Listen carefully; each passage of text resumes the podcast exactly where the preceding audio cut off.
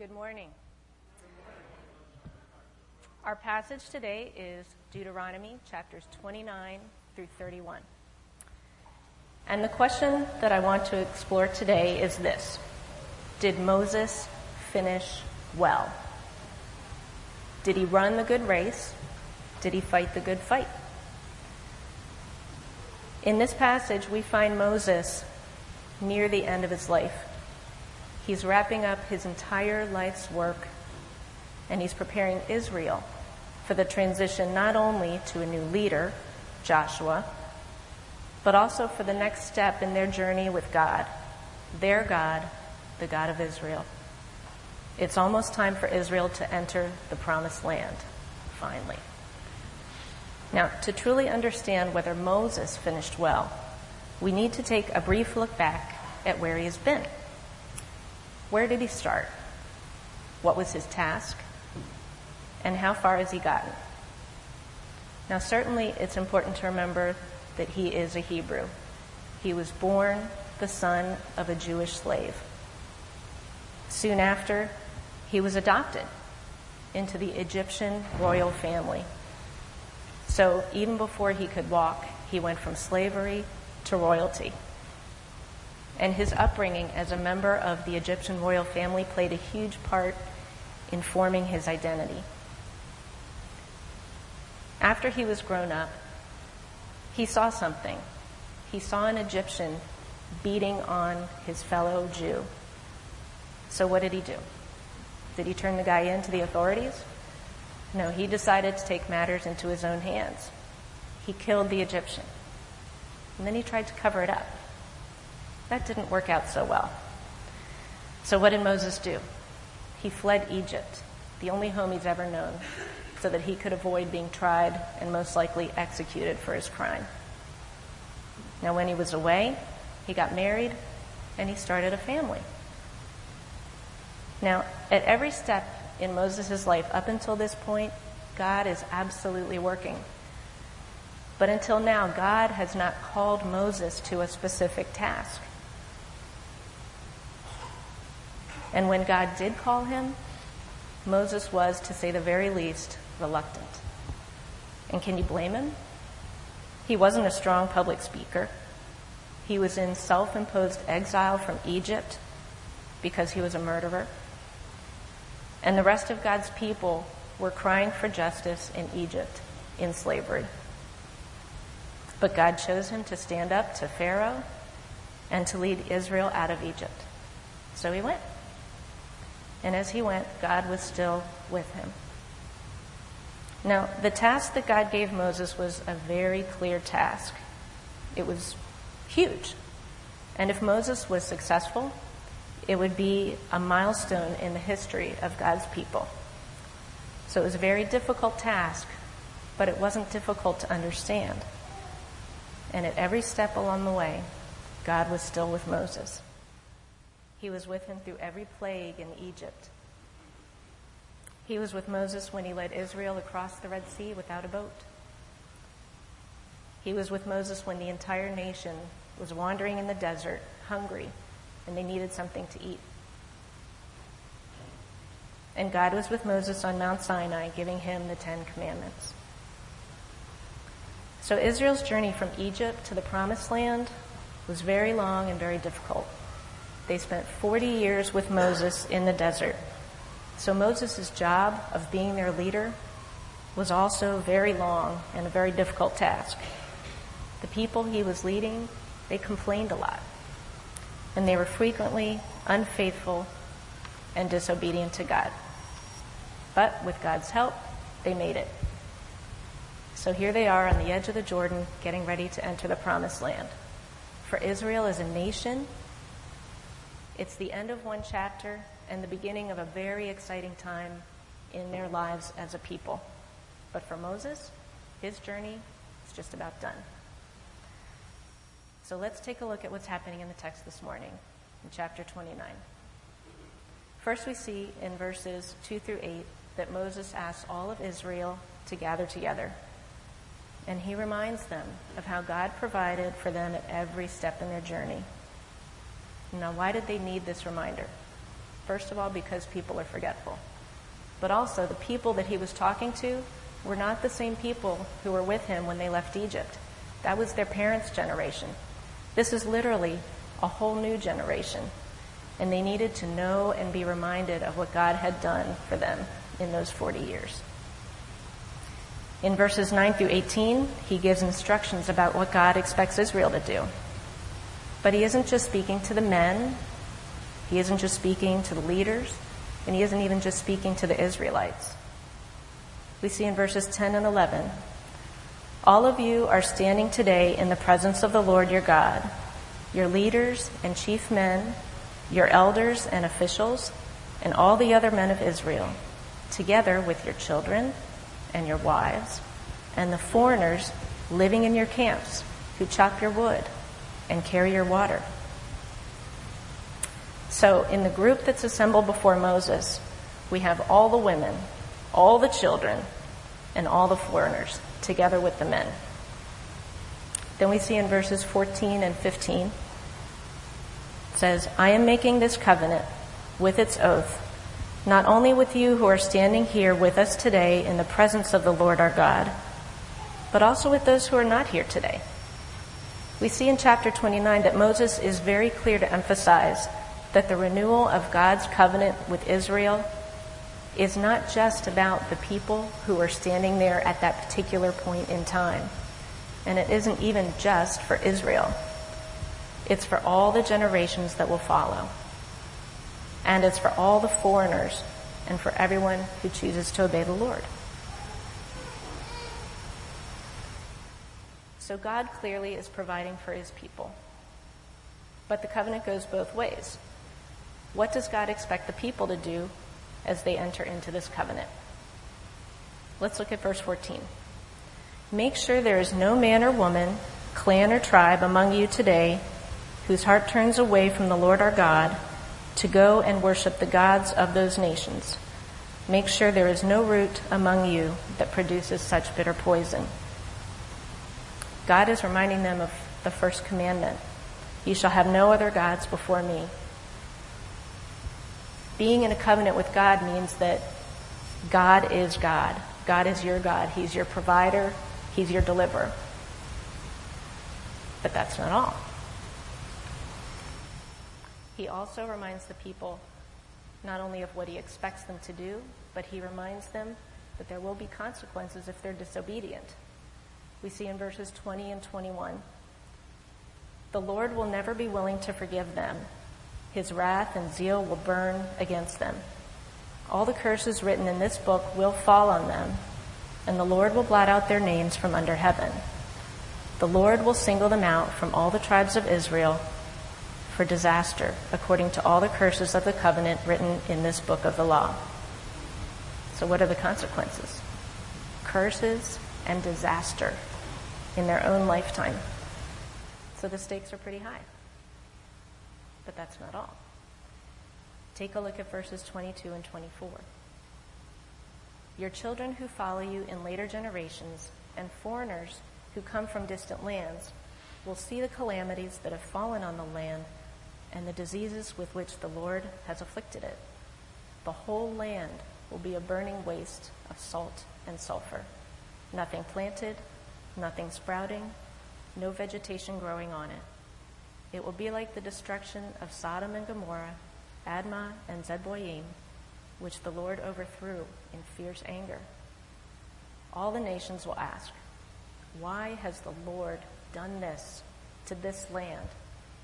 Why this fierce, burning anger? So, not only will Israel's disobedience result in curses and disaster for the people, the very land itself will be cursed. Now, remember what land we're talking about. This is the promised land, the land that's supposed to be flowing with milk and honey. And if the land is cursed, it will be a witness to the later generations and to all the nations. So here's what I see the point is of chapter 29 God is renewing his covenant with his people. We see in verse 4 that his people don't have minds to understand, ears to hear, or eyes to see, but they are still God's people. So here's the question. Why would God persist in keeping a special, special covenant relationship with Israel? Go back to verses 14 and 15. I'm making this covenant with this oath, not only with you who are standing here with us today in the presence of the Lord our God, but also with those who are not here today. So it's not just about God's relationship with the people who are standing in front of Moses that day. It's about all the generations that will follow.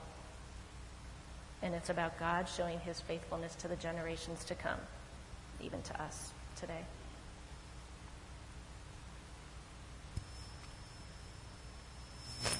In chapter 30, God reiterates what Israel needs to do to hold up their end of the covenant.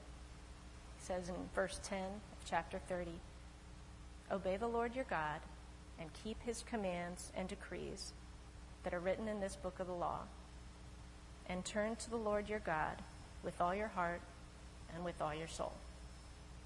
So here's God's command Obey the Lord, keep his commands, and turn to him with all your heart and soul. When it's difficult, turn to him. When you mess up, turn to him. If you commit murder, don't be afraid to turn to him. So Israel has a very clear choice. And they do have a choice. They can choose to obey or they can choose to rebel. In verses 15 and 16, it says, See, I set before you today life and prosperity, death and destruction. For I command you today to love the Lord your God, to walk in obedience to him, to keep his commands, decrees, and laws then you will live and increase, and the Lord your God will bless you in the land you are entering to possess. And again in verses 19 and 20. This day I call the heavens and the earth as witnesses against you that I have set before you life and death, blessings and curses. Now choose life. Why? So that you and your children may live, and that you may love the Lord your God, listen to his voice, and hold fast to him. For the Lord is your life, and he will give you many years in the land he swore to give to your fathers, Abraham, Isaac, and Jacob. So the covenant that God is setting out that day includes a very clear choice for Israel life or death. And God also very clearly describes what the reward will be for making the right choice. The reward is simply this it's the reason why they wanted to get out of Egypt in the first place to be free, to be God's people, not living under the domination of a society that doesn't worship the Lord. It's what they cried out to God to provide for them when they were still in slavery freedom to worship Him. Wasn't that the whole point? So in chapter 31, the focus is back on Moses. We see that he is preparing to step down from leading Israel, but he isn't going to leave them empty handed. He's preparing Joshua to take his place. Let's look at verses 1 through 3 in chapter 31. Then Moses went out and spoke these words to all Israel I am now a 120 years old and I am no longer able to lead you.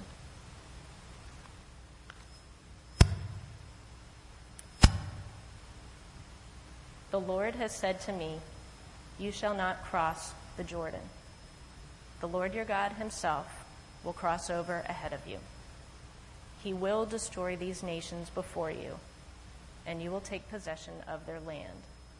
Joshua also will cross over ahead of you, as the Lord said. Now, at this point, I wonder how Israel felt about the prospect of losing Moses as their leader.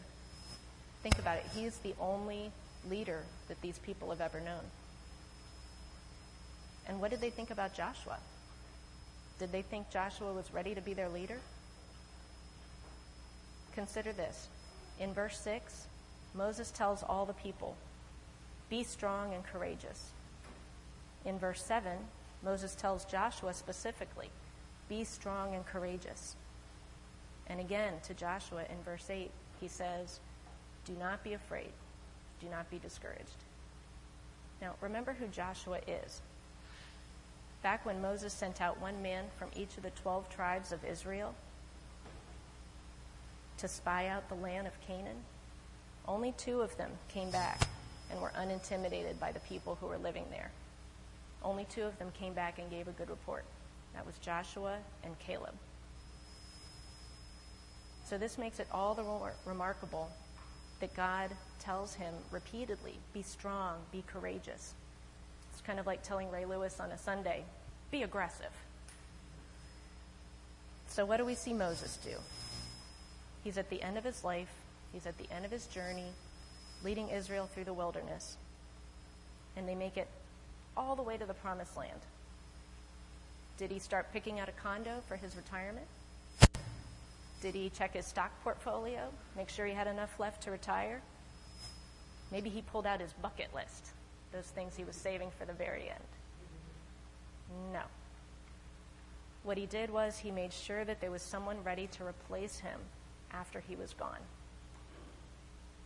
In verses 9 through 13, he gives specific instructions to the Levitical priests concerning how the law should be handled. So even at the very end of his life, he's still focused on that task that God gave him when Israel was still enslaved in Egypt. Let's look at verse 14. The Lord said to Moses, Now the day of your death is near. Call Joshua and present yourselves at the tent of meeting, where I will commission him. So Moses and Joshua came and they presented themselves at the tent of meeting. In the verses that follow, God speaks to Moses and he gives him a sense of what will happen to Israel next, in the next step of their journey, about their continued unfaithfulness and how God will hide his face from him. God also gives Moses a song to write down and to teach to Israel. So here's what God says in verse 19 about this song. Now write down this song and teach it to the Israelites and have them sing it. Why? So that it may be a witness for me against them. Now, the song is in chapter 32. We're not going to talk about it today. Um, but I can say this it's definitely not the kind of song that they're going to want to sing when they're drawing water. Um, it's not the kind of song that's going to make them feel all good inside about them and God and in their relationship with him. And it certainly isn't going to win Moses any popularity contests with the Israelites. So in verse 23, we see that God commissions Joshua.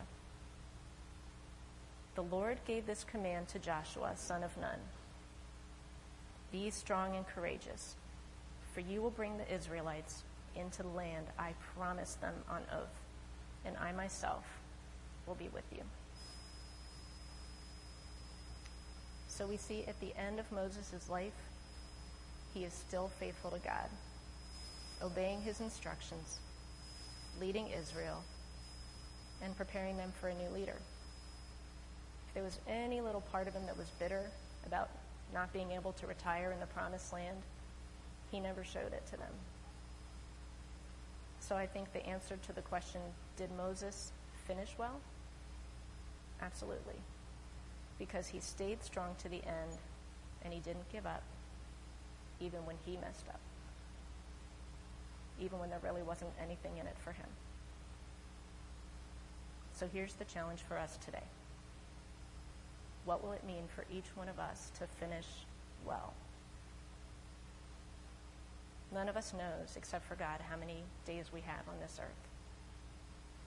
But we can all take the time to consider while we're here and to try to understand what is God calling me to do? What positions of responsibility and leadership is he asking me to fill? In our maybe in my family or maybe in my workplace or my church or my school or my community. And once we each have that clear calling from God, we need to follow Moses' example and be obedient. even to the very end of our lives. Let's pray. God, thank you for your servant Moses. Thank you for his faithfulness, even against terrible odds. Thank you that he never forgot that you were with him in every step of his journey. God, I pray that we can do as well as he did, and that you will be with us each day. In Jesus' name, amen.